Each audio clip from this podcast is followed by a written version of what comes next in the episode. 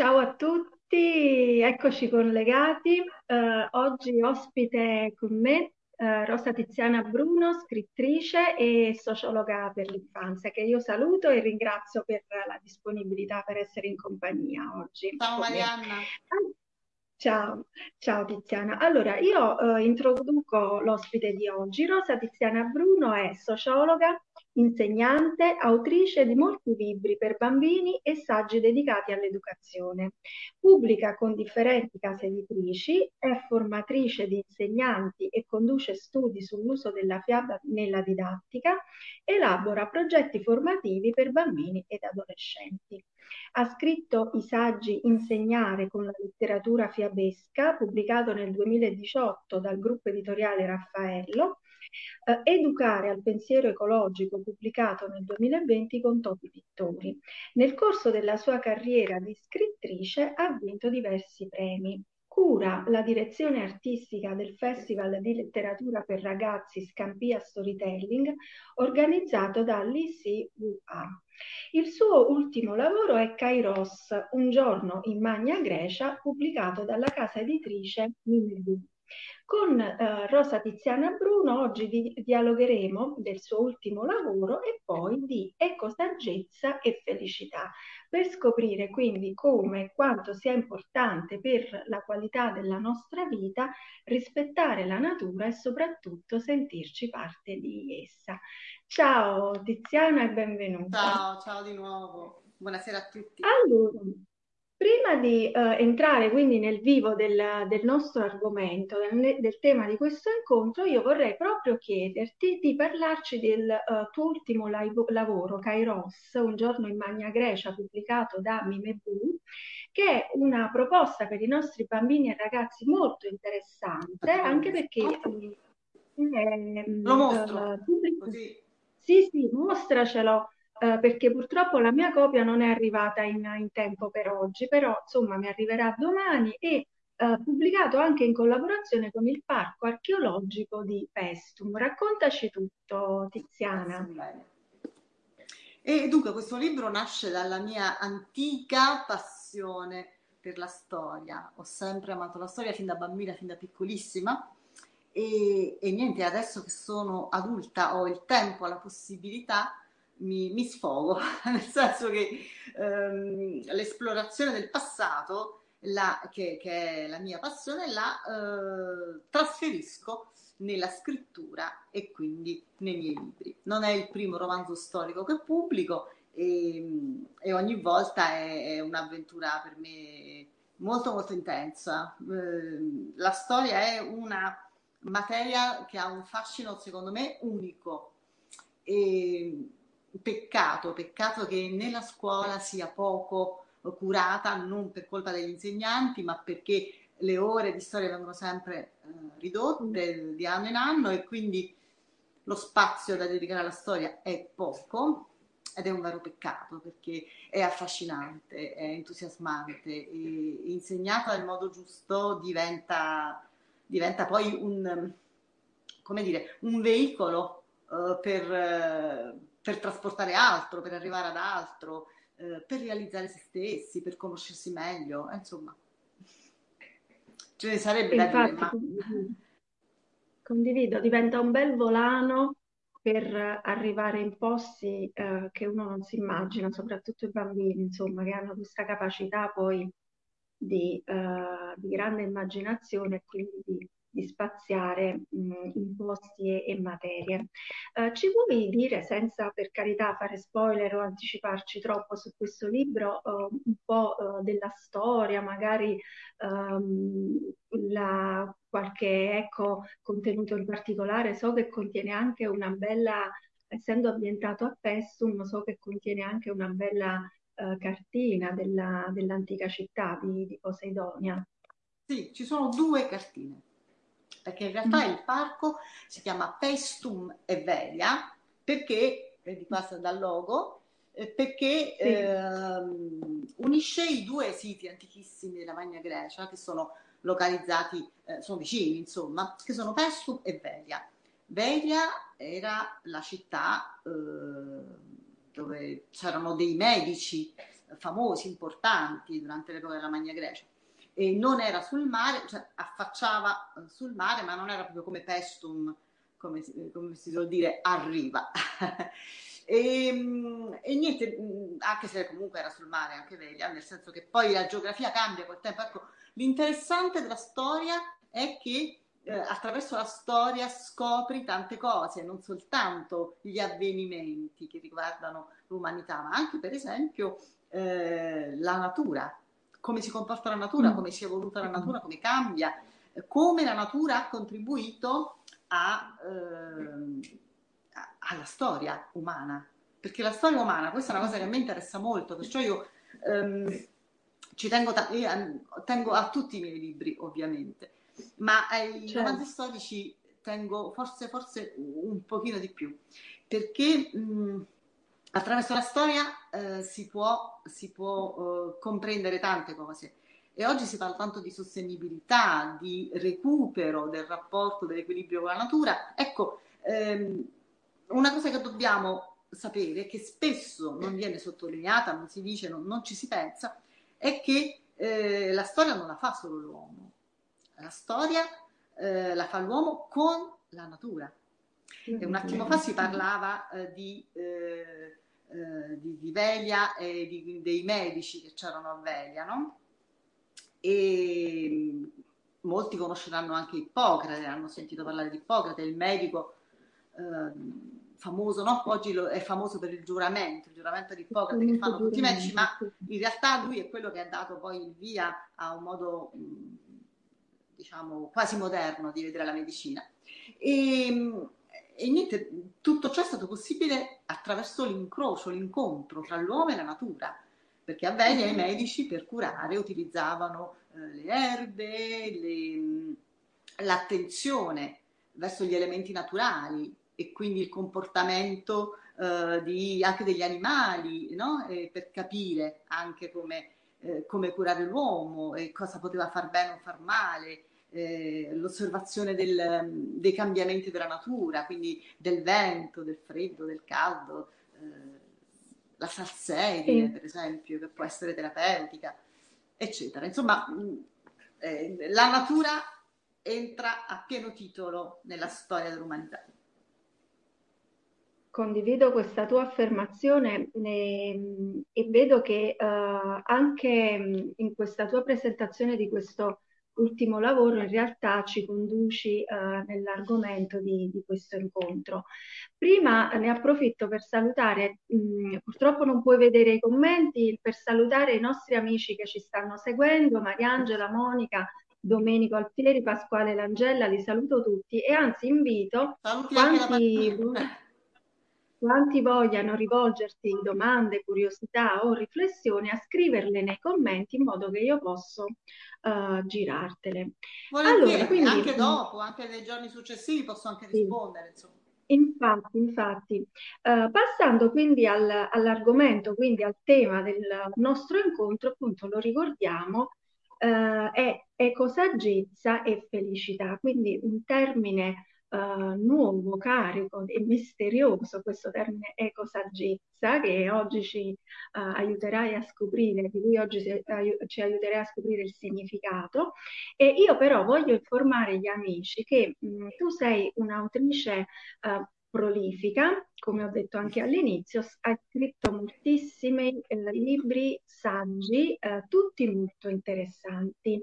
E sei autrice, oltretutto, di un saggio, eccolo qui, molto particolare, eccolo, Educare al pensiero ecologico, che è un saggio che hai pubblicato recentemente con Topi Pittori. Uh, di questo saggio io ho scritto anche uh, sul mio blog e consigliandolo soprattutto a chi uh, comunque lavora con i ragazzi, ma non solo, è consigliato anche per noi genitori, quindi con tutte le figure che si trovano a, a, vivere e quindi a svolgere il ruolo di educatore di giovani, di bambini e di ragazzi, ehm, non soltanto per, per, per professione. È un saggio questo che ha riscosso moltissimo interesse. Infatti io seguendo ti vedo che a distanza di molti mesi, è una pubblicazione in effetti di settembre-ottobre, questo è il periodo in cui è stato pubblicato questo testo, sta riscuotendo ancora uh, tantissimo interesse e, e, viene quindi presentato. E Ma credo sia addirittura appunto... in ristampa, dovrebbe essere in ristampa, deve andare esaurito, credo. Mi pare di aver. E, e quindi dicevo sì, è, è perché uh, ha riscosso appunto un notevole interesse e successo e appunto si tratta di un saggio, dicevo, nel quale tu affronti in maniera molto approfondita, perché tra l'altro questo è frutto di un'accurata ricerca che hai condotto anche in collaborazione con l'Università di Salerno su un campione di, di studenti, di alunni che vanno dalla scuola dell'infanzia fino anche a quella secondaria. E quindi ehm, per affrontare appunto il tema della necessità di mh, introdurre appunto mh, non soltanto nell'ambito di un'istruzione eh, scolastica, ma quindi nell'ambito di una formazione più ampia che siamo chiamati tutti ad effettuare nei, nei confronti dei nostri ragazzi, un'educazione all'ecologia, che però non sia una uh, formazione libresca, ma molto più approfondita. Ecco che in questo contesto quindi si inserisce il concetto di ecosaggezza. Che cos'è questo, eh, questo concetto? Ce ne vuoi spiegare? Sì. Dunque, molto brevemente, diciamo che eh, di libri che ci raccontano eh, le problematiche dell'ambiente, eh, la necessità di ridurre l'inquinamento, eh, la necessità di non gettare la plastica in strada o, o in acqua, eh, è pieno il mondo. Ce ne sono tantissimi di libri che ci raccontano questo. Ce ne sono invece molti di meno che ci aiutano a fare con i ragazzi un percorso per passare dal, dall'egoismo individuale, no? dall'individualismo al senso del noi e quindi della comunità. Perché senza questo, senza questo passaggio fondamentale, non può esserci un mondo sostenibile, non può esserci eh, rispetto per l'ambiente, se noi non abbiamo il senso della relazione che ci lega agli esseri viventi, a tutti e alla terra. Se non abbiamo questa piena consapevolezza, qualunque atteggiamento che possiamo avere poi eh, da bambini come da adulti, non sarà mai nella direzione del rispetto, perché tutto ciò che non ci riguarda ci viene difficile da rispettare, tutto ciò che in fondo non ci interessa, non ha a che fare con noi, lo possiamo teoricamente sì capire, apprezzare, certamente possiamo dire sì, d'accordo, ok, non bisogna, però poi eh, si fa i conti con la realtà, con la difficoltà del vivere, con, ehm, con la propria interiorità e se non abbiamo interiorizzato questo senso di appartenenza ad un'unica comunità umana, sarà, non dico difficile, dico addirittura impossibile realizzare un mondo sostenibile e una effettiva eh, armonia eh, tra uomo e natura, che poi la saggezza è questo, cioè la, mh, la consapevolezza eh, di essere parte della natura e che nuocere ehm, alla natura e, e, agli altri, ai nostri simili, quindi anche alle altre persone, significa nuocere a noi stessi. E quindi nel momento in cui acquisiamo questa consapevolezza de, del legame forte che abbiamo con tutti i viventi, diventa poi semplice cambiare atteggiamento, avere um, uno stile di vita uh, che sia sostenibile e che non è soltanto uh, per il bene uh, del pianeta, non è un, un fatto teorico, eh, questo ha a che fare moltissimo con la nostra personale felicità. Non solo perché preservare la vita del pianeta significa preservare la vita, quindi proprio rimanere in vita, ma perché significa anche rimanere in vita e condurre una vita eh, felice. Perché spesso abbiamo paura di usare questa parola felicità, no? che ci sembra banale, ci sembra eh, quasi ehm, poco concreta, no? La felicità non esiste, questa è una frase tipica che, che pronunciano molti. Io invece dico che la felicità esiste e non solo esiste. Oh, è una buona è notizia. Un, è un diritto, non solo esiste, è un diritto di noi tutti. Uh, il fatto che esista però non vuol dire che noi ne siamo possessori, non vuol dire che siamo felici. Io non mi pare che intorno a noi ci sia molta felicità oggettivamente, ma questo non vuol dire solo perché noi non siamo capaci, non siamo stati capaci di eh, mantenere eh, un livello di felicità, il livello di felicità che meritiamo e di cui abbiamo diritto, questo non vuol dire che la felicità non esista, no? La felicità esiste e la dobbiamo costruire. E non è neanche difficile costruirla perché tutti noi nella vita abbiamo fatto esperienza di felicità, almeno una volta. Sappiamo che è possibile, sappiamo che esiste, anche solo per un istante l'abbiamo sperimentata. E il problema è riuscire a farne uno stile di vita. E, ed è tutto collegato. È collegato, la felicità è collegata con, eh, con il saper stare insieme, col senso di comunità, con, ehm, con l'affetto, con l'amore che abbiamo per noi stessi, per gli altri e per il mondo.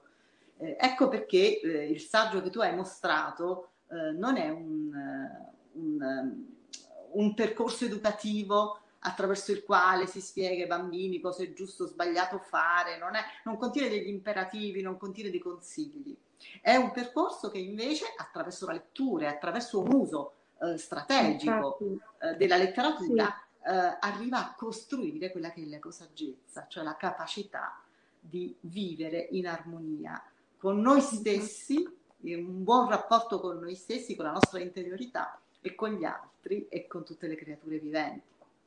Ecco perché poi tra l'altro è un percorso che va bene per tutti, dalla scuola dell'infanzia alla scuola superiore, io lo faccio anche con gli adulti, ho tenuto anche dei, dei seminari con gli adulti di, eh, per ritrovare il benessere, l'equilibrio, la, la, la capacità di relazionarsi con gli altri. Le Cristiana, relazioni sostenibili domanda... le chiamo io le relazioni sostenibili. Ci torniamo. Uh, una domanda per te da parte di Domenico Alfieri. Siamo capaci di volere la felicità degli altri quando questa fa diminuire la nostra? Siamo capaci Beh, di volere la felicità? Sì, sì, sì, ho ben compreso, ben compreso la domanda. E, ehm, uh, se siamo capaci non lo so perché poi ognuno di noi costruisce le proprie capacità e le proprie competenze eh, di vita e quindi anche relazionali. Eh, se è possibile, eh, io penso proprio di sì. Penso di sì perché abbiamo tantissimi esempi di persone che ehm, in apparenza rinunciano a qualcosa per gli altri, ricevendone poi eh, un, dire, un ritorno che è, eh, equivale al centuplo di quello che hanno dato. Non è retorica perché ci sono persone che questa cosa l'hanno sperimentata, l'hanno vissuta, la vivono nel concreto e, e come dire, mh, mm, a volte abbiamo quest'idea che per poter star bene dobbiamo prendere, dobbiamo, eh, infatti l'uomo da sempre, eh, non è solo una cosa recente, l'uomo, l'umanità ha questo atteggiamento nei confronti anche della natura di predazione, di dominio. Io sono un mm. essere intelligente, quindi ti domino, eh, mi approprio di te, eh, faccio da predatore, tu sei la mia preda, io prendo. Invece probabilmente eh, se pensiamo eh, oltre che a prendere, a dare, e, e, quindi apparentemente a rinunciare a qualcosa per darla a qualcun altro, scopriamo che questo dare in realtà è un un investimento di felicità. Il discorso è un po' lungo da farlo in, in una diretta Facebook, però diciamo che è questo, nel senso che le figure sono tantissime, anzi invito chi ci sta sentendo a farsi venire in mente qualche nome, non voglio farlo io, eh, o di persone che conoscono mh, nella propria vita personale o anche di personaggi famosi, perché no? Ma ce ne sono, ce ne sono tantissime di persone che eh, apparentemente rinunciando hanno poi in realtà avuto molto di più di ciò che avevano lasciato. Infatti. Uh, Tiziana, uh, ascoltarti oggi è, è, molto importante per me, ma credo per tutti quelli che siano in ascolto, perché uh, di questi tempi stai dando un messaggio molto, molto positivo in merito alla felicità. Io penso che quando tu parlavi e dicevi la felicità non soltanto esiste, quindi non è vero che non esiste, ma tutti abbiamo diritto a raggiungere la nostra felicità. Io penso che di questi tempi stai dando un messaggio che veramente apre il cuore alle persone. E, Poi è chiaro, Marianna, e... perdonami un secondo, è dimmi, chiaro che la felicità dimmi. non ha una definizione, ehm, ehm, come dire, unica eh, univoca. È chiaro che ognuno di noi poi ha il suo eh, canale di felicità, il suo, ehm, la sua idea anche di felicità. Ciò che fa felice te potrebbe non far felice me e, e viceversa. Eh, sì, ma sì. Eh, diciamo che comunque la felicità, per quanto possa essere ehm, soggettiva da alcuni punti di vista, è però una realtà umana e universale che riguarda tutti. Tutti desideriamo essere felici, tutti eh, diamo senso alla nostra vita se la nostra vita eh, ha un, contiene in sé un'anima eh, di felicità, altrimenti la vita non ha senso, no? Certo, e poi trovo molto interessante, per questo che ehm, io ho, trova- ho apprezzato moltissimo questo libro, perché in realtà eh, tu sottolinei sempre e costantemente di avere un, un, un approccio, eh, come dire, mh, mm, eh, sempre eh, che lasci da parte ogni forma di individualismo, sia nei confronti del nostro rapporto con gli altri, sia nel, del rapporto che costruiamo con il nostro ambiente e quindi anche con uh, con la natura. E questo penso che sia molto, un altro messaggio molto importante sul quale riflettere, in un'epoca in cui invece eh, siamo molto portati ad individualismi e molto portati comunque a, ad avere presente soltanto il nostro punto di vista. Quindi sottolineare anche un percorso che ci faccia sentire parte di un tutto del quale condividiamo le sorti ritengo che anche questa sia una riflessione molto molto importante e per la quale ti ringrazio. Poi non solo ehm, condividiamo le sorti, ma io direi che addirittura.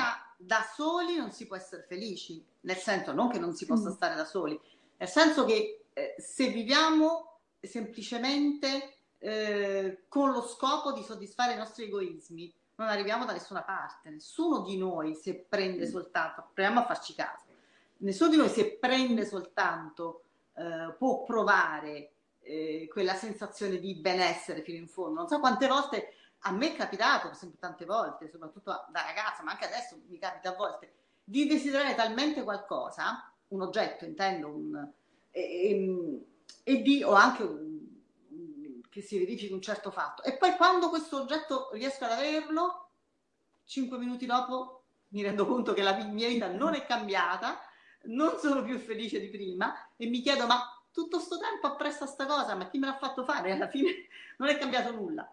Quindi il voler eh, realizzare degli egoismi no? e sempre essere convinti che da qualcosa che riusciamo a prendere, a prendere, a prendere, otterremo chissà cosa, no, non è una cosa che ci... non è soltanto una questione di altruismo, eh, il donare e essere comunità con gli altri, è anche una questione di egoismo, se vuoi, di sano egoismo cioè attraverso l'incontro con l'altro, lo scambio con l'altro, io realizzo il mio benessere, il mio arricchimento mm. personale. Se sono disposto a dare, eh, mi arricchisco come persona. Se non sono disposto a dare da solo, con il mio egoismo, non, insomma, non arrivo molto lontano. Allora, Condivido perfettamente e eh, lo fanno anche i nostri amici in ascolto, i quali ci dicono, eh, diciamo che la ricerca della felicità dovrebbe essere il nostro programma di vita, ci dice Beh. Domenico Alfieri, Martina Pellegrini ci dice la felicità deriva anche dalla condivisione, sono totalmente eh, d'accordo. Eh, quindi un, un, messaggio. Infatti, per esempio, qui nel libro questi due mm. bambini eh, che si incontrano in due provenienti da due epoche diverse, due tempi diversi. Eh, lui mm-hmm. è magno greco e quindi vissuto oltre 2000 anni fa, lei è una bambina dei tempi nostri, si incontrano e uno degli argomenti principali intorno al quale si fermano a discutere e a confrontarsi è proprio la felicità perché questo è un argomento importante, è un argomento importante da trattare, non, se ne parla sempre poco, ripeto, eh, spesso si, si dice no, la felicità non esiste, si liquida così e magari sei uno sciocco se mm. credi di poter essere felice, se insegui la felicità, no? E invece la felicità è un tema su cui riflettere e su cui riflettere fin da piccoli. Eh, la storia mm. ci dà anche questa possibilità, perché per esempio eh, i filosofi greci ne discutevano tantissimo Ed è sbagliato mm. pensare che a un bambino questo argomento non possa interessare o che non possa comprenderlo. Certo, bisogna parlare al bambino con il linguaggio che gli è proprio. E, e insomma, sono una scrittrice per ragazzi e quindi chiaramente mi rendo conto che al bambino bisogna, eh, bisogna rivolgersi in un certo modo. Eh, però questo non vuol dire che bisogna saltare dei temi, eh, cancellarli dall'agenda, mm. insomma. E il tema mm. della felicità è, è molto molto importante e, e, e un romanzo storico è, è, una, è la strada maestra, secondo me, per riuscire a entrare in profondità in questo tema, perché, perché se, se, se vogliamo insegnare a qualcuno cos'è la felicità, probabilmente in maniera teorica non ci riusciremo mai, no? Forse non lo sappiamo nemmeno bene noi fino in fondo, però riflettere attraverso una lettura che coinvolge non solo l'intelletto, ma l'emotività che coinvolge, ehm, ecco, no? le emozioni significa riuscire ad andare in profondità. Sì, ti interrompo perché c'è un altro bel commento di Monica Riccio che ci dice Ciao Marianna, ciao Rosa Tiziana, ho letto il tuo libro e in questi giorni mi è stato di supporto per fare chiarezza insieme al gruppo con cui conduco attività per l'infanzia a Scampia sull'iperconnessione e la capacità di ascoltare. Quale Nel nostro gruppo c'è questo um, ah, Educare al pensiero comune. Mm.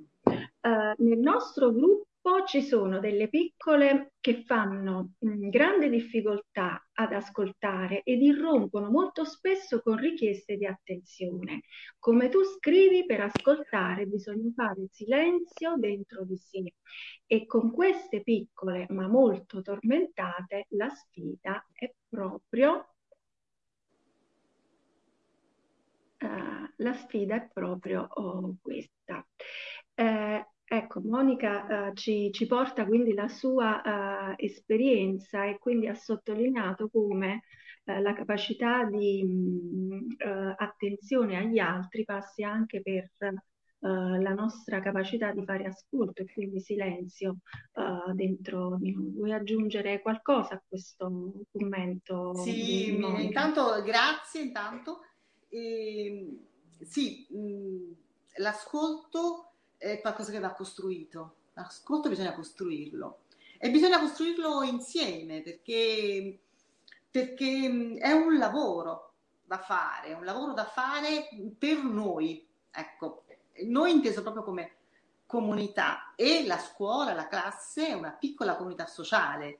Eh, io sono del parere che mh, a scuola andrebbe sempre eh, inserita la figura del sociologo io sono una sociologa, ma eh, non lo dico per questo, lo dico perché davvero conosco le problematiche della scuola anche da insegnante e credo che eh, se non si guardi alla scuola come comunità sociale, ma si continui a pensare alla scuola come un luogo eh, dove eh, bisogna ottenere dei risultati eh, come in un'azienda, no? come se ci fosse da ottenere un profitto annualmente e periodicamente, ehm, non, non, le cose rischiano di, veramente di, di, non funzionare eh, mai bene. La scuola è una comunità sociale, quindi innanzitutto eh, l'attenzione andrebbe eh, puntata sulla necessità di costruirla bene questa comunità, perché ormai lo dicono tutti, cioè le neuroscienze lo dicono, eh, l'apprendimento avviene soltanto nella relazione.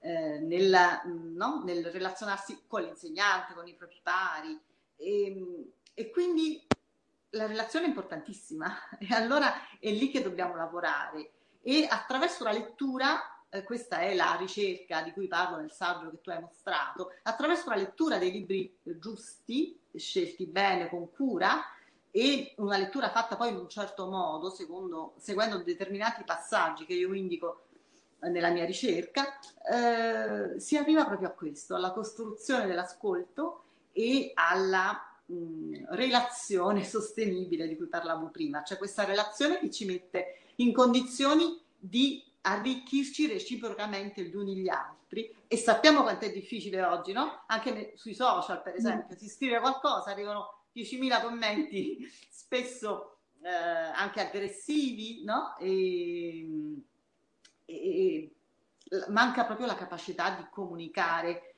e, e di relazionarsi agli altri in modo uh, sostenibile, reciprocamente arricchente. Sì.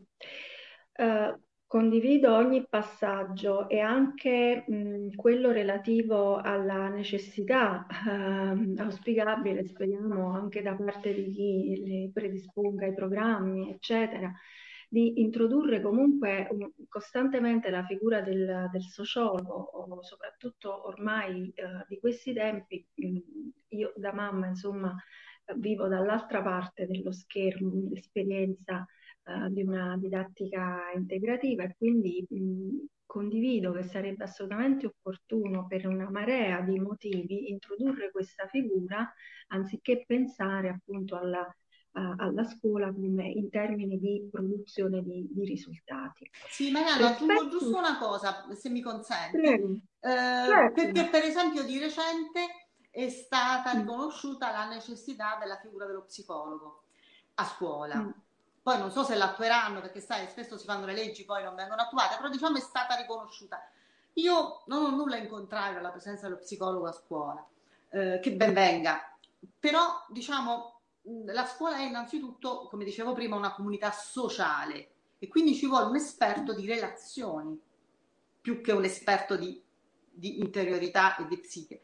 Non solo, ma quando ci relazioniamo a qualcun altro, soprattutto se siamo in, anche in due, ma in un gruppo come la classe ancora di più, si crea un altro soggetto, che è il soggetto sociale, no? di cui lo psicologo mh, non ha, eh, come dire, diciamo competenza. Allora la classe è un soggetto ulteriore, mm, non è soltanto un insieme di bambini che si relazionano, è un insieme altro.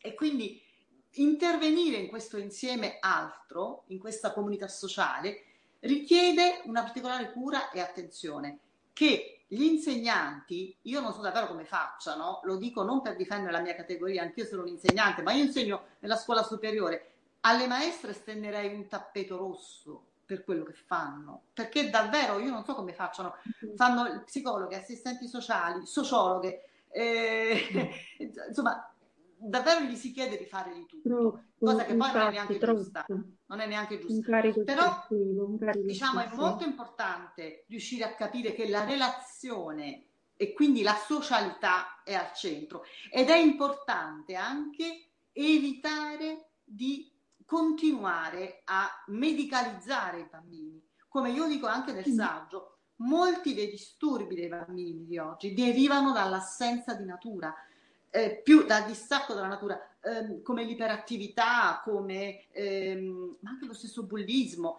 eh, si riconduce invece sempre tutto alla patologia, alla, ehm, non so, per esempio negli Stati Uniti i bambini iperattivi vengono eh, sedati con psicofarmaci, anche in Italia spesso si fa, eh, non come negli Stati Uniti, ma insomma, quindi sempre a colpevolizzare, a trovare eh, nel bambino o nella famiglia del bambino la patologia, ma ci rendiamo conto che siamo, se siamo malati, siamo malati come società, come comunità sociale. C'è qualcosa che non funziona in quello che noi creiamo nell'insieme. E quindi andare a intervenire ehm, su una eventuale patologia del singolo, io non so che benefici possa avere, credo, finora si è fatto così, non ha funzionato, quindi direi proprio che che forse non ci siamo. Questo per tornare alla necessità solo, della, del senso di comunità. Non solo, ma la mia opinione è che non ci siamo ancora uh, su questo senso di insieme. Io credo che ci manchi ancora qualche passaggio per, per essere chiaro a tutti noi eh, quanto questo concetto di insieme sia fondamentale per la nostra sopravvivenza, ma anche per la nostra stessa ricerca di condizioni di felicità, come tu sottolineavi al, all'inizio. Probabilmente è questo, che, questo passaggio che ancora ci manca.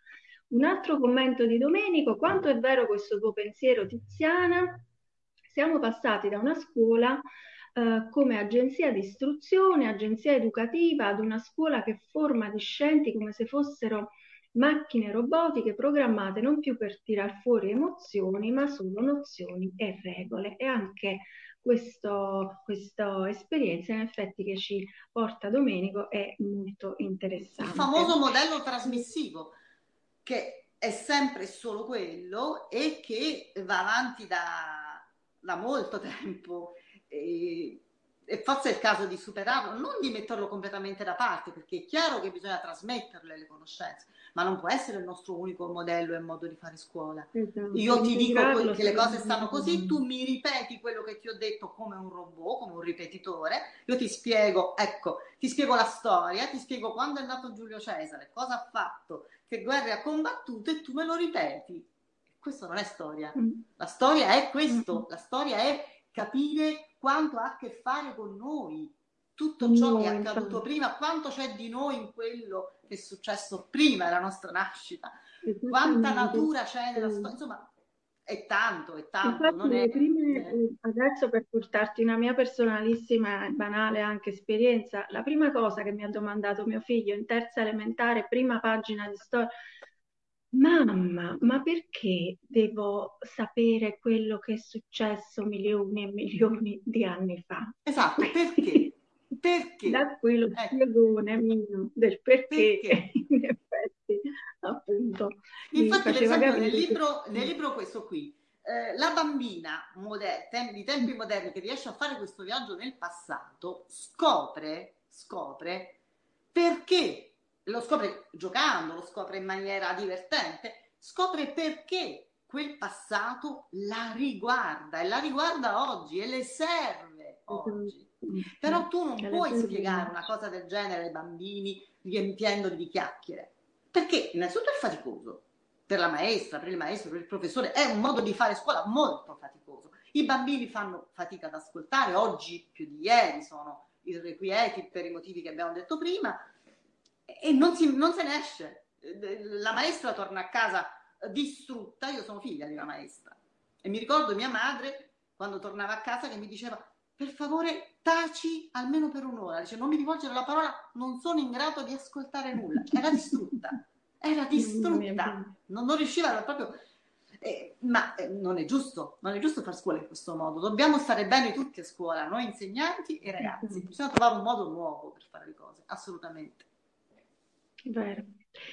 Senti Tiziana, ritornando un attimo ecco, al, al concetto di ecosaggezza di cui appunto tu parli in un capitolo mh, specifico del, del, tuo saggio e appunto dicevamo mh, nell'ambito del quale tu individui anche una strategia precisa attraverso la quale Uh, realizzare questo percorso che porti ad un'ecosaggezza, quindi a un pensiero ecologico nei ragazzi e, ehm, e quindi sottolinea anche l'importanza di uh, far leva sulla loro naturale capacità di stupirsi e di meravigliarsi rispetto a ciò che li circonda, quindi come leva importante per sviluppare questa coscienza ecologica. E quindi lo dicevamo prima, possono appunto i libri e mh, la proposta di buone letture aiutare nella costruzione di questo percorso e perché secondo te?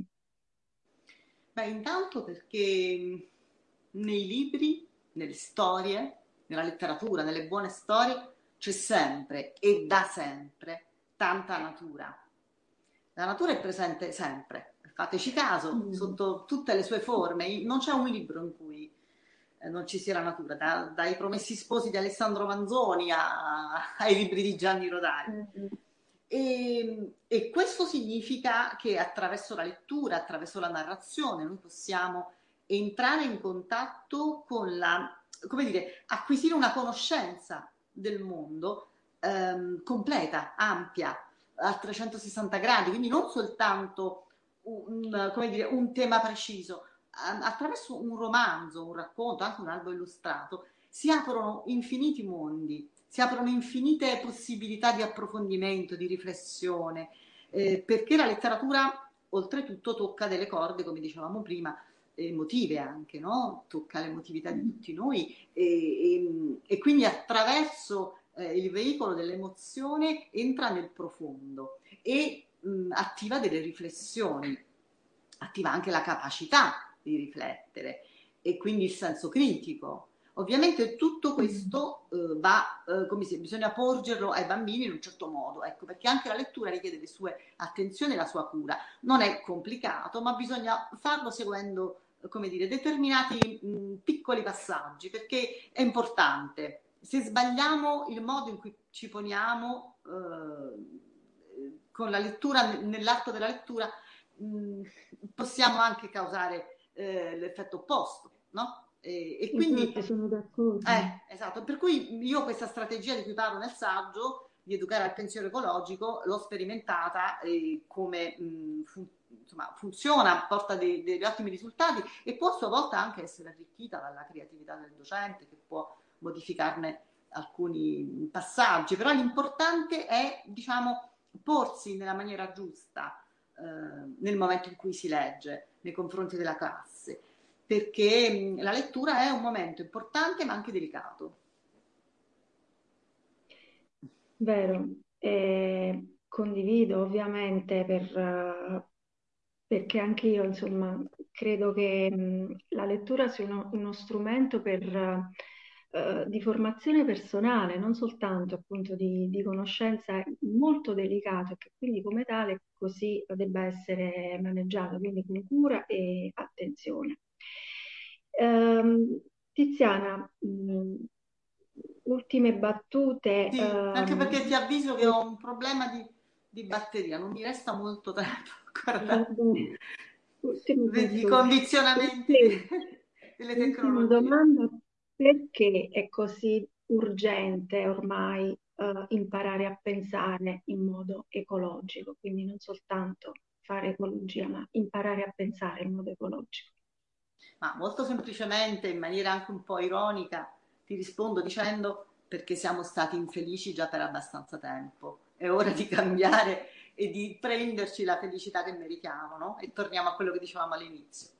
Pensare in maniera ecologica e quindi acquisire ecosaggezza significa eh, riuscire a trovare il giusto posto nel mondo eh, per ognuno di noi. Ognuno di noi trova il senso eh, della sua vita e la sua collocazione a questo mondo in relazione agli altri e in armonia con tutto. E, e quindi poi anche la famosa felicità. Sembra banale, ripeto, non so, qualcuno ci dirà che abbiamo fatto il festival della banalità stasera, ma io sono invece convinta che la felicità no, non, ha nulla, non, non ha nulla di banale. Delle cose Proprio molto niente. interessanti, assolutamente, delle quali si discute troppo poco, invece, come sì. tu giustamente Per esempio, la corsa al consumismo di cui si parla, il fatto che ci, eh, ci svuotano le tasche in tutti i modi, no? Per cui si esce sì. per comprare una cosa piccola e poi si torna a casa che si è comprato di tutto e magari non quello che si voleva. È un meccanismo in cui cadiamo un po' tutti, no? E, ehm, eh, tante cose inutili nelle nostre case, oppure eh, magari mancano le cose necessarie, però abbiamo cose invece che non ci servono. E diceva un, un, un sociologo, un collega molto più famoso di me, avete fatto caso che per comprare molto bisogna essere tristi? Avete fatto caso che le persone felici non comprano? le persone felici hanno bisogno di poche cose. Provate per esempio a pensare a un innamorato un innamorato mm. poi nella fase dell'innamoramento, no? il massimo della felicità, a tutto sì, pensa perché andare al supermercato, perché andare nelle vetrine, cioè tutt'altro per la Ecco, quello è un sì. esempio. Quindi eh, la felicità poi porta anche a un rapporto diverso con, con, il mondo, quindi meno consumismo, meno predazione, è tutto un, un circolo che si crea. Per cui ecco, mm. serve pensare in modo ecologico per essere più felici. Concludiamola così. Tiziana, io ti ringrazio moltissimo perché stasera veramente ci hai fornito dei importantissimi, interessantissimi spunti di, di, riflessione. Io vi invito perché sono veramente dei libri che possono aprirci eh, la mente, oltre che affrontare un argomento in maniera molto compiuta e complessa, vi invito a leggere Educare al pensiero ecologico questo, allora? eh, e, e uh, Kairos, Un giorno in Magna Grecia, pubblicato da Mimeu edizioni. Io ringrazio tantissimo te e tutti gli amici in ascolto che molto gentilmente ci hanno seguito, ti hanno rivolto le domande e ci hanno fatto compagnia uh, insieme questo pomeriggio. Do appuntamento per l'ultimo appuntamento di questo ciclo di dirette a martedì prossimo e per l'appuntamento conclusivo e ti saluto veramente con grande affetto e ti auguro ottimo lavoro e ottime cose e ti leggerò sempre con grandissimo interesse Grazie. e piacere. Grazie. Un abbraccio a te, un bacio a tutti. Come al solito metterò nei commenti i link ai libri e uh, le informazioni per poterli acquistare. Buonasera a tutti e Buonasera. alla prossima. Ciao, ciao.